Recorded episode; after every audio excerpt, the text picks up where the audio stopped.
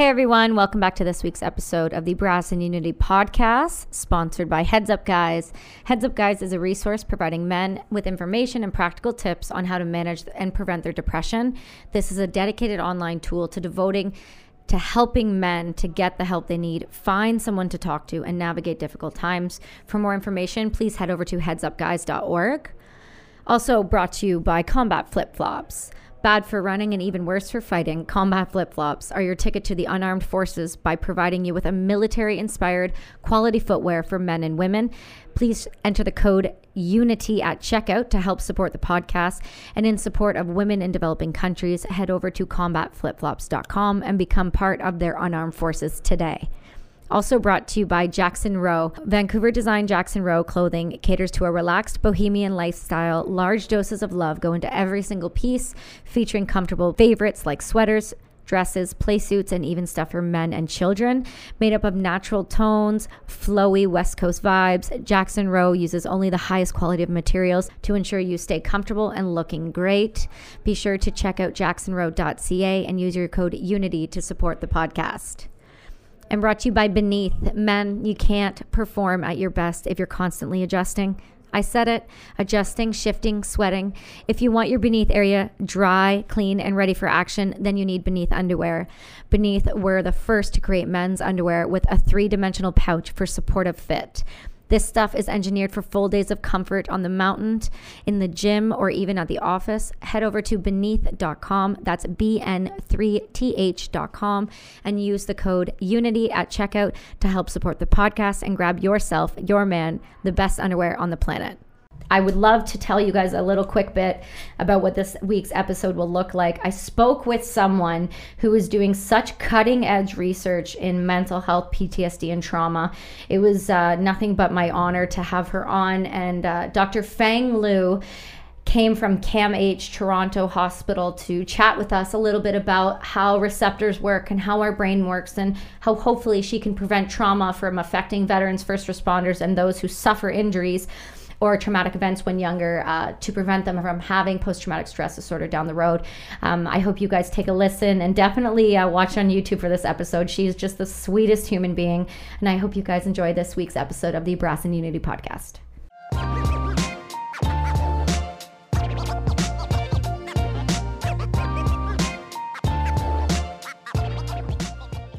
Hello, doctor. Hello. I thank am. You. Yeah, oh, thank you for such a wonderful introduction. Well, listen, it, it doesn't, you, you, don't need much. I mean, your work speaks for itself. I was over here reading your, um, your research paper from 2011. And um, I, I have to say, I've always been the type of person to be interested in mental health even before I sustained an injury and started to have issues with um, my mental health. But what I found most fascinating when um, I was younger was I love the brain. I want to understand the brain. And once I did get injured, more and more I learned about my brain, the more and more I could understand what I was going through. And it gave me almost like a little insight into my injury in a way I never thought I could have. And that just came from science and learning to, and understanding receptors and neural pathways and uh, the peptides and how it all works. And my treatment doctor, he, Dr. Passey, Dr. Greg Passey, he's a psychiatrist and he's also a vet himself, but he talks to me, he talks to me like a veteran, but he also talks to me in the way that he would explain science because I get so excited when he's like, okay, so we're going to put you on this. And, and this is what's going to happen. You're going to have a serotonin reuptake. It's going to do this whole thing. Your mood's going to get better. I'm like, yes, yes, science. So I love it. I love your research. So I would just love for you to tell me number one. I'd love to know a little bit about your that research you did with the uncoupling of the dopamine uh, D1 to D12 uh, receptors. I would love to understand that and how you came into that, you know, research and and what made you want to do what you're doing. Okay. Uh, thank you for your interest in the kind of research we are doing. Uh, before I walk in, I thought I have to use a real lay language. But after you, uh, the last two minutes, I realized you actually did lots of homework and, and you even know uh, serotonin reuptake and you know receptor.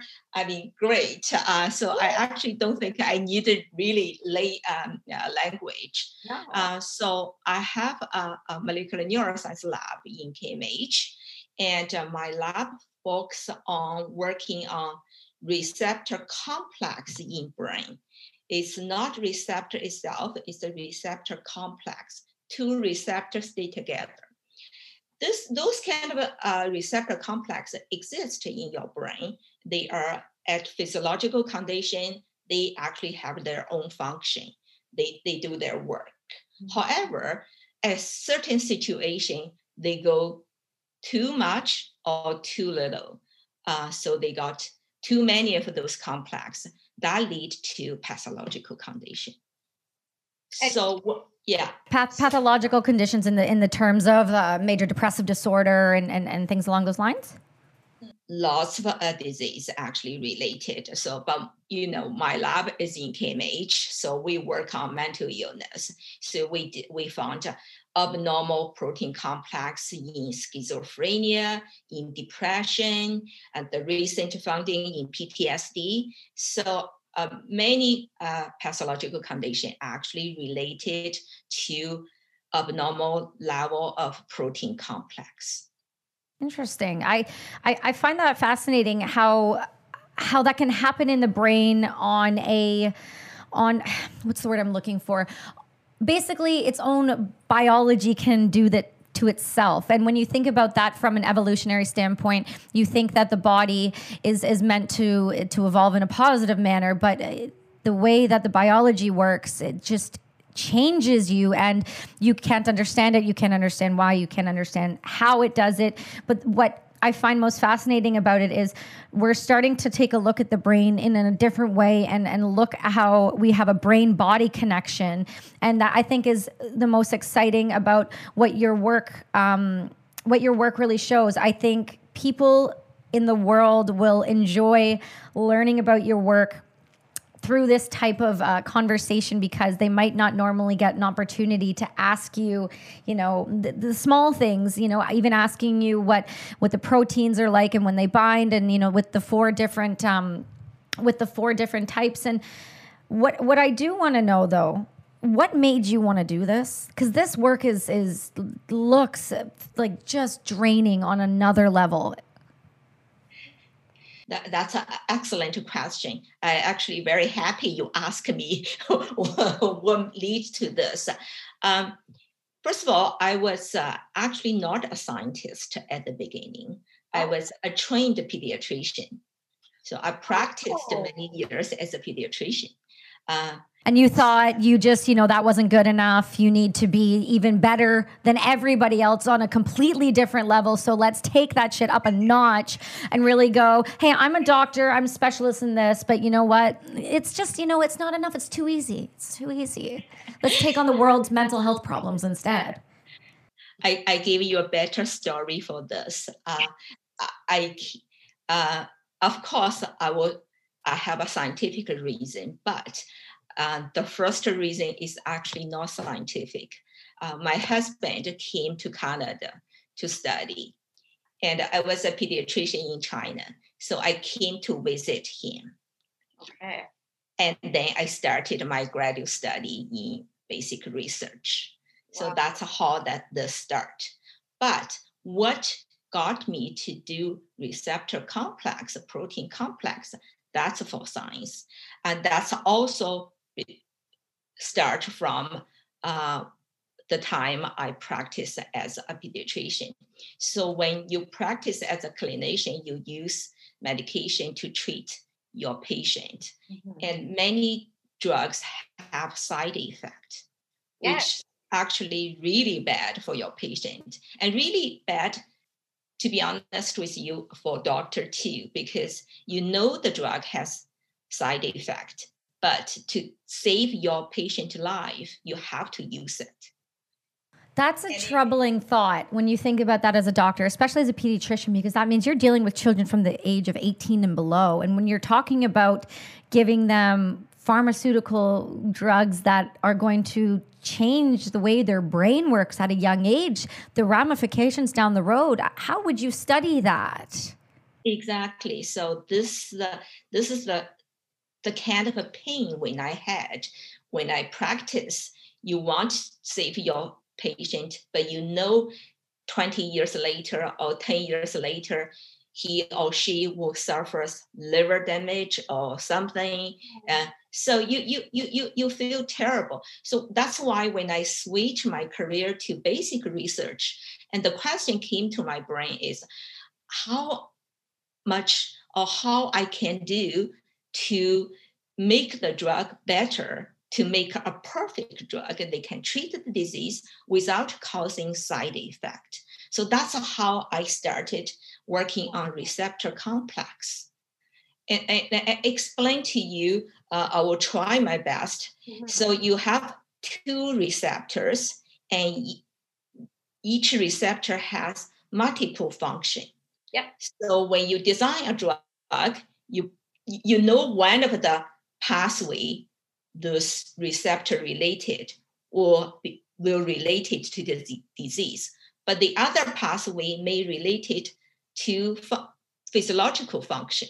So when you design drug, you shut down this receptor, you treat the patient, you cause side effect because some function is physiological needed. Yes, absolutely, and that's that's funny because I was on um, I was on about ten different pharmaceutical drugs when I got diagnosed with severe post traumatic stress disorder, and they every single one of them had a contraindication with another. And they weren't looking at it from that standpoint or looking at the long term effects of what it would have on the patient because it was this we need to do this now, we need to treat in the now, and we aren't worried about the then. But as a 19 year old, I'm kind of worried about the then a little bit. Exactly. And the thing is, uh, it's, it's very sad for a scientist, scientist to think about is you don't have a choice you, uh, that's the only thing you have, right? Uh, so let's use PTSD as example. Mm-hmm. And even now, we don't have a diagnostic biomarker for PTSD. You don't have a blood test. You can see, oh, this patient, this person suffers PTSD, right? Yeah. You you know this person went through a tra- traumatic if event, mm-hmm. and uh, he or she may have the risk to develop PTSD later, but you don't have anything to prevent this happen. And when you have a patient, you actually don't have anything to treat him or her. Mm-hmm. So that's really sad for any clinician and scientist. So that's how I started working on all those diseases, uh, like the recent finding on PTSD. So I want to find something in blood in blood samples, which I can use that as a test to predict who, who is going to develop a PTSD and what can we do for them. That's wow. I'm sorry. I'm that that that do you I do you realize that if you're able to to find that that biomarker, the amount of people's lives you're going to be able to fix and save before before they go off the rails, before this the suicide becomes a thing before drugs involved in their life. Like that's incredible. Yeah, that's something make um, make me feel like you know my science actually really useful and can help people. That that's really the, the reward I'm looking for. Um, so we did identify a protein complex in PTSD patient, and it's specific for PTSD patient. They are not happened in uh, major depression patient. They don't happen in other patient. So this is only the level of this protein complex only elevated in PTSD patient. Can I ask you, would the what's the difference between if what if a patient both had MDD and PTSD? Would they have different biomarkers for that? I don't. We don't have a MDD uh, biomarker yet. Not yet. Uh, no, so in in, in, in scientists or clinician, they work on that. They may have something to you, right? Mm-hmm. Um, so they would but, see two different ones. They would never be. Yeah, exactly. But for this specific protein complex, we only found they are elevated in PTSD patient. I so sorry. Go ahead. So so with this fact, because this protein complex you can find it in brain, and you can also find it in peripheral blood sample. So in other words, you can do a blood test for this for this person to predict whether or not down the road he or she will develop a PTSD. Is there a uh, percentage that you can predict, or is it just saying, you know, at some point? Is there a time frame? What's that biomarker show? Uh, to be honest with you, at this moment, we, we are not able to predict time, but we know those person have to remember this is a, a test tube result.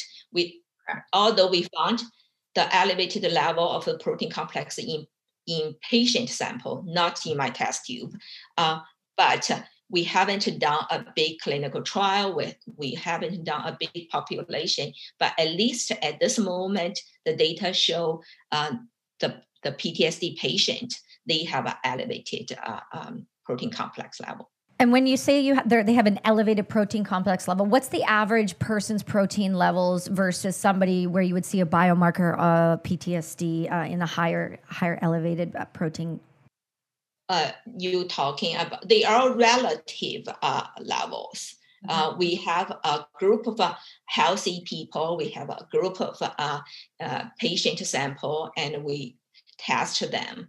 So we basically use a a, a group of uh, uh, healthy people mm-hmm. and, and looking for their average level of this protein complex. Okay. Then we test each PTSD patient and compare with the the the, uh, the control uh, samples.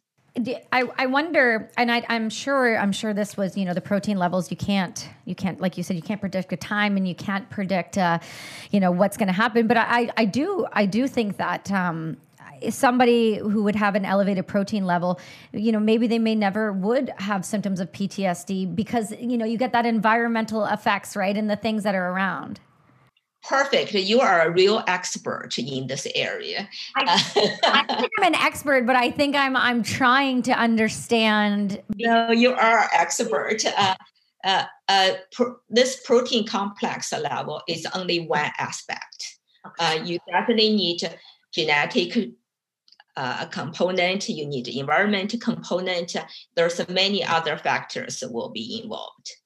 And also, I mean, if, have you look? I'm sure you have. Why am I asking this? This is ridiculous. But if you were to look at a patient, if you uh, when you have you say you have a healthy group of patients come in and you have a PTSD group come in and you and you look at the different uh, uh, proteins and you look at the different levels, is there any evidence to show? Um, that there's elevated proteins in uh, a certain age group more than others saying so say you have a healthy group well you think that's healthy but do you know if there was trauma or situational uh, things that might have happened to that group before using them as the testing subject do you know what i'm talking about uh, they do. They, they, they we ha- we definitely have a, a, protocol how to recruit patients to, to make sure. Uh, but everything is relative, right?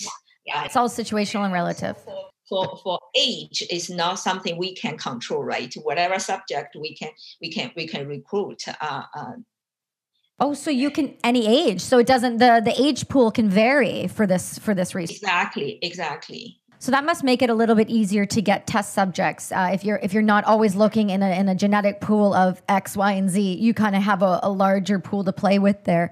That's I think that's I think that's so interesting. Um, I wonder, I wonder with PTSD down the road if we'll be able to get on top of it, like you said, and having these pre, you know, these biomarkers and this almost like a precursor. I, I wonder if there is anything that can be done um, in advance. To, medicationally uh, once they know about these biomarkers is there anything that can help perfect question i, I love your questions uh, so feel good right now. we identify this protein complex. So you, you can easily think about this, this logically. If this elevated protein complex is the reason that cause disease and disrupt this protein complex, separate them, should have an effect on this protein complex, right? Yeah, that hypothetically. We obviously cannot do this in human for at the first step, but we did did we did work on uh, animal models of PTSD. So what we do is we generate a small piece of a protein we call peptide mm-hmm. as a, a, small fragment of the protein. So we throw into the um, the protein together, and they can actually disrupt the protein complex. So we inject this small piece of a protein into the animal model of PTSD, mm-hmm. so we can actually improve their their memory. It improves their memory. The fear memory, the the scary event. Yeah, that that that you can do that. That's some Black Mirror level stuff. Yeah, so we actually that this result already published early this year. So we generate this peptide. We we know this peptide is going to disrupt this complex, and then we test whether or not those fear memory in the animal will get decreased or can get blocked.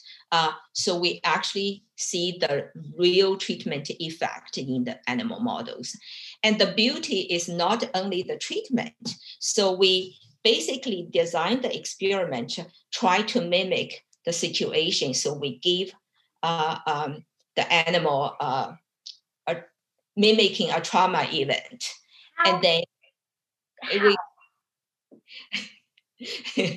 there's a standard protocol we can do it. What does the standard protocol for traumatizing a small mouse look like? Because what i'm picturing in my head is you coming around the corner going bah! This is not something developed by me. This has been exist for many many years. okay. So what we do is we test once the, the animal show the fear uh, memory, and we can treat that. Uh, so make them less scared. Mm-hmm. Uh, but the beauty is not that. The beauty is we give the animal the peptide immediately after the trauma event. Mm-hmm.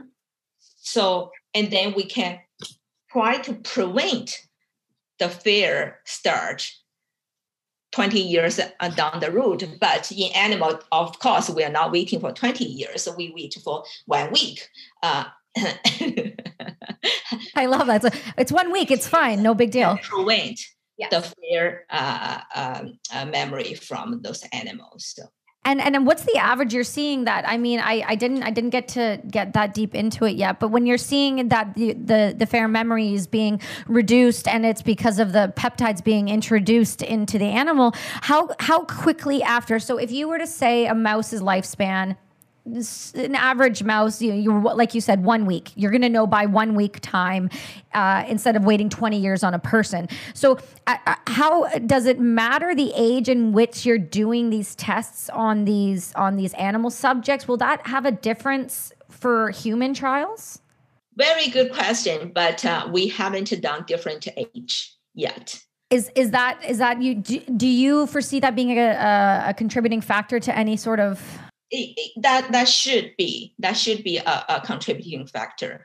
Uh, but but when we do experiment, we try not to use um, aged animal. It's simply is very difficult to get. Yes, of course.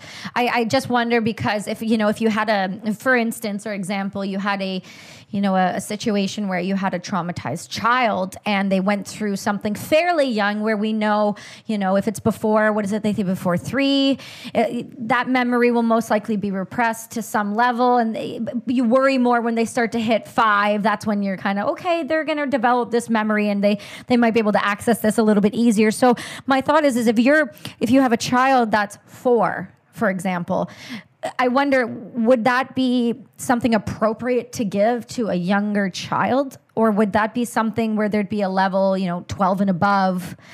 That would be a safe bet. At this moment, as I said, this peptide is really a test tube drug. So we actually didn't do anything in terms of toxicity, safety. Okay. Yeah, so we cannot predict those things. Uh, but uh, you gave me a wonderful suggestion. I should go back to test a different age of animal. Uh, if I have enough funding, I will do it. I promise you. Yay! Did I actually contribute something like useful right now? Very nice suggestion. I feel like my professors that that I flunked out of college from would be so proud of me right now. Oh my god, guys! I have my team over here, and I just keep looking at them like, "Do you hear this too?" no, honestly, this uh, this is so fascinating to me, and uh, especially in the PTSD realm, being somebody that suffers from it and knowing the ups and downs and the thought of someone being able to go to me after that event and, and possibly have said, we're going to take this shot, we're going to put it in your arm, and we're going to hope down the road that you won't have the, you know, irreversible damage of nightmares and screaming and trauma that's going to go into your life. I mean that that's not only a lifesaver for veterans and first responders. My God, the applications that that would have down the road for for oh, trafficking victims. Oh my God, it's it's literally opens the world to fixing trauma before trauma happened. Like I, I'm so excited for you. You must have, do you just vibrate excitement when you're doing things? what you said is exactly my dream now. I really hope my funding can help people, can help, you know, people yeah. like you. Yeah. Question How do we get you more funding? I'm trying everywhere. I got funding from a CIHR, okay. Uh, the Institute uh, uh, for Health Research. Uh, so we are. I'm trying to get funding everywhere to to help me. Where what if people were looking to get more involved in this and want to understand it on a different level and really want to, what would be the right steps to start becoming somebody as incredible as you? Would they have to become a pediatrician first or could they just go? I mean, do I have to be a superhero and then apply for a job? No, you don't have to be a, a pediatrician first for sure, uh, but you can come to uh, uh, you can come to my lab to become a master student or PhD student. Oh my God, that means I got to do. Sure. can I do an honorary master's where I just have to do it? Just can I just come hang out with you and shadow you? Because I think I want any sort of your intelligence and brilliance and this selflessness to put yourself and your mind and your and and just your energy into something that's honestly so selfless because if like just for a second on a very realistic scale if if you were able to get this to human trial and you were able to know what this is going to do, ramifications, contraindications, all of the things down the road, you're so close to that. The, the, the lives that you could save before the thought of them even being taken, going into their minds, even happens. You can quite literally save lives before. And that that needs to be acknowledged that needs to be funded. That should i am shocked out of my mind that that's not already fully funded by somebody. Somebody out there who has just that abundance of cash should just be looking at you as like the dream donation. You're literally fixing people's brains on a scale that only happens in movies I should go to you for fundraising to help me. I will help you in every single way I can. I will talk about you for probably the rest of my life. And the just this this moment I've got with you is is I don't know what those girls said. You said you were nervous, but I'm telling you right now, doctor, you are nothing but an incredible example of a woman who is on a mission and is not going to stop. And I think your research is not only going to carry on for decades after you, but I think you're going to be the cornerstone of of fixing some seriously seriously hurting individuals that don't have any other way out and don't understand what's going on with them. But they know if you take this shot, there's a good chance your trauma might not be what it could be and suicide might not have to be you know the answer for you. I i want to ask you one more question. Um, i know you have to go soon but i do want to know if you could if you could do anything else besides all of the ridiculous amounts of things you're already doing if you could do anything else for yourself mental health wise could you what what would it what would you do? Because you're like think about this. You're spending all this time in the lab and you're and you're researching are you looking after yourself is there anything that you're doing for you that helps you keep your mental health well outside science i have a wonderful family i have a daughter and a son and yeah. my husband is wonderful very very supportive uh, I will tell you this. You probably don't have to record this, but my husband cooks three meals a day for me and drive me to work every day because I never drive. that is okay. Come on. Come on. You can't be this incredible woman and then also have the like the perfect husband. That's not fair. That you have to have one or the other. You don't get both. There's no uh, way you get both. I'm a lucky woman, very lucky. Uh, so I, but I don't know how to drive. So that's probably I have to teach uh, you. My biggest weakness. I don't know how to drive. yeah, I don't know if that's a weakness because I think somebody of your stature shouldn't be driving yourself around anyway. Your hands and brain are too valuable to our humanity for you to be in a moving vehicle going through 401 traffic. Let's be honest, nobody nobody needs to be doing it. It's not safe. People like you should be flown in everywhere you go and dropped off. Just it's perfect. Um, I just, uh, wow. I want to help you in any way I can to get your fundraising. How much more funding do you need to be able to finish your research? Usually for a drug at this stage uh, to clinical trial, usually they need four to five million dollars. That's regularly. And how how and that's taking it from where it's at now to human trials. Yes. Yes. What's the average cost for uh, for you to go from animal trials to human trials? Is that the biggest jump? Is that where it gets the most uh, expensive, for lack of a better example?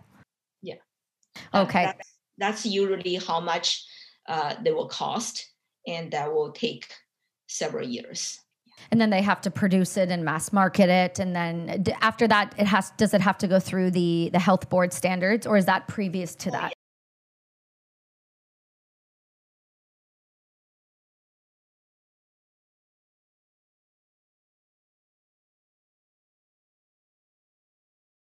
before it goes. Yeah all those mm-hmm. things. Well, I'm, I'm, you know, when next time I would love to have you on again. I have uh, some more incredible questions. I, I'm going to work really hard on a question list for you because I think welcome to email me or call me anytime. I you should not have said that because now I'm coming for you. I want to learn and I'm going to follow you around. I'm going to come to CAMH and I'm going to pretend like I know what you're talking about because you my my god just rubbing off any of your intelligence. I, it has been nothing but a pleasure and just an amazing opportunity to have you on with us and you have taught so many of my listeners something that they will never never have heard of before.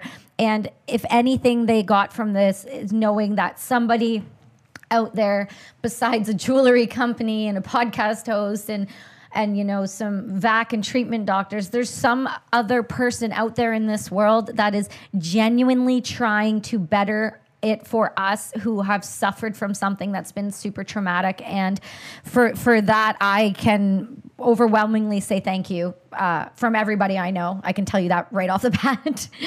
So thank you so much for your interest in our research. And one more thing i need to tell you. Yes please. science my hobby is shopping. Shopping.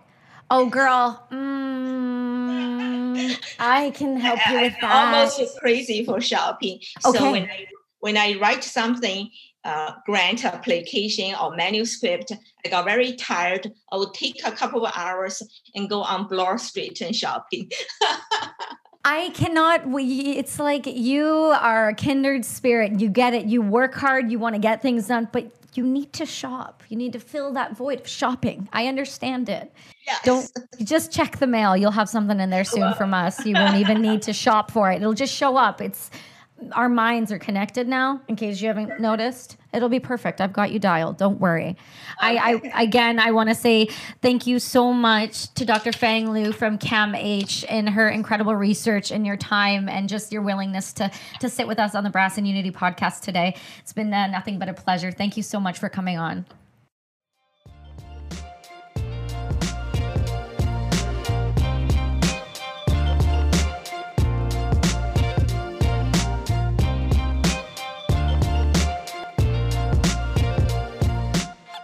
So, at the end of this episode of the Brass and Unity podcast, this week we're going to feature Wounded Warriors Canada as our charity of the week. It is a national mental health service provider for veterans and first responders and their families, but that's really a simplification of what it does. They have programs for husbands and wives, equine therapy, they have bike tours that help veterans with PTSD. They do some incredible work. So, please take some time and go check out Wounded Warriors canada.ca and see what kind of help, uh, if you need any at all, they can help to provide you with. And we will see you all next week.